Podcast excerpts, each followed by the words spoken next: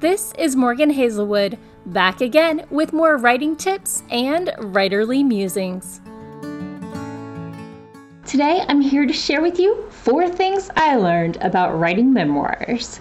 So, now that I'm done with the whole back to back weekends of writing workshop and writing convention, I can start sharing the notes I took. Today, I'm going to start with the notes from the Write by the Rails fall workshop from the breakout session on memoirs.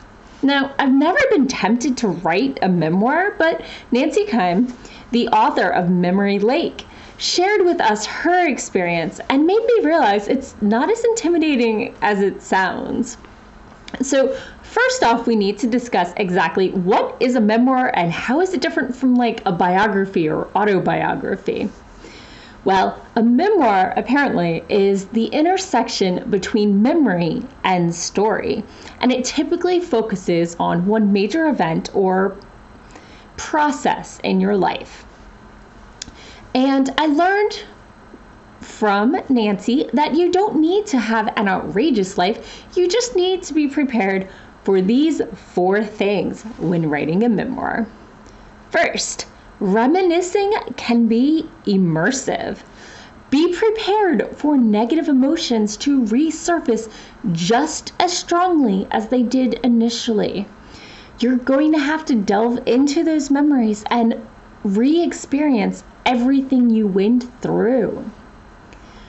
Second, deciding on a voice.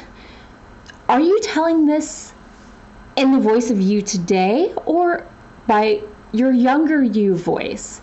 Are you adding words of wisdom or experiencing it live?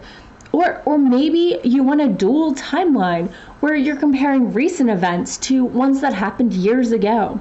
You get to decide what works best for your story. Which brings us to number three discovering your theme. You can't really know what works best for your story until you know what your story is about. Because a memoir isn't just a recitation of events and stories, it needs a theme. You don't need to know the theme when you start writing, but as you edit and polish it, you can often find that there is a theme that ties everything together. Often it's self growth or discovery, coming into one's own, the way truths or lies impact your life, or the impact of a single person on the trajectory of your life.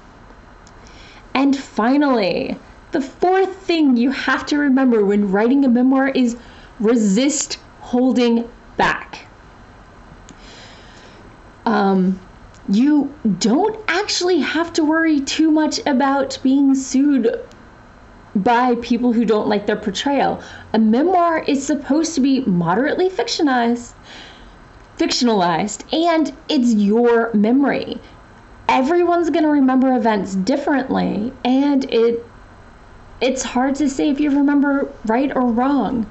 There's a lot less fact checking in memoirs than one would imagine.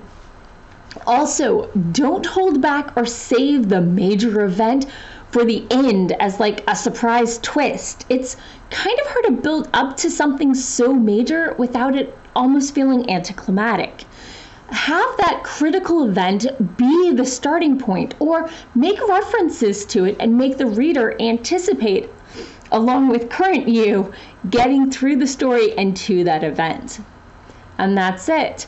Reminiscing can be immersive. Decide on a voice, discover your theme, and resist holding back. Have you ever written a memoir? Tell me about your experience. Have you thought about writing one? What do you want to share with the readers? Thanks to Write by the Rails President Jan Rail for organizing the workshop, and a special thanks to Nancy for sharing her experiences with us. And as always, feel free to subscribe and leave your comments below. Bye. And that's all for today. Thanks for listening.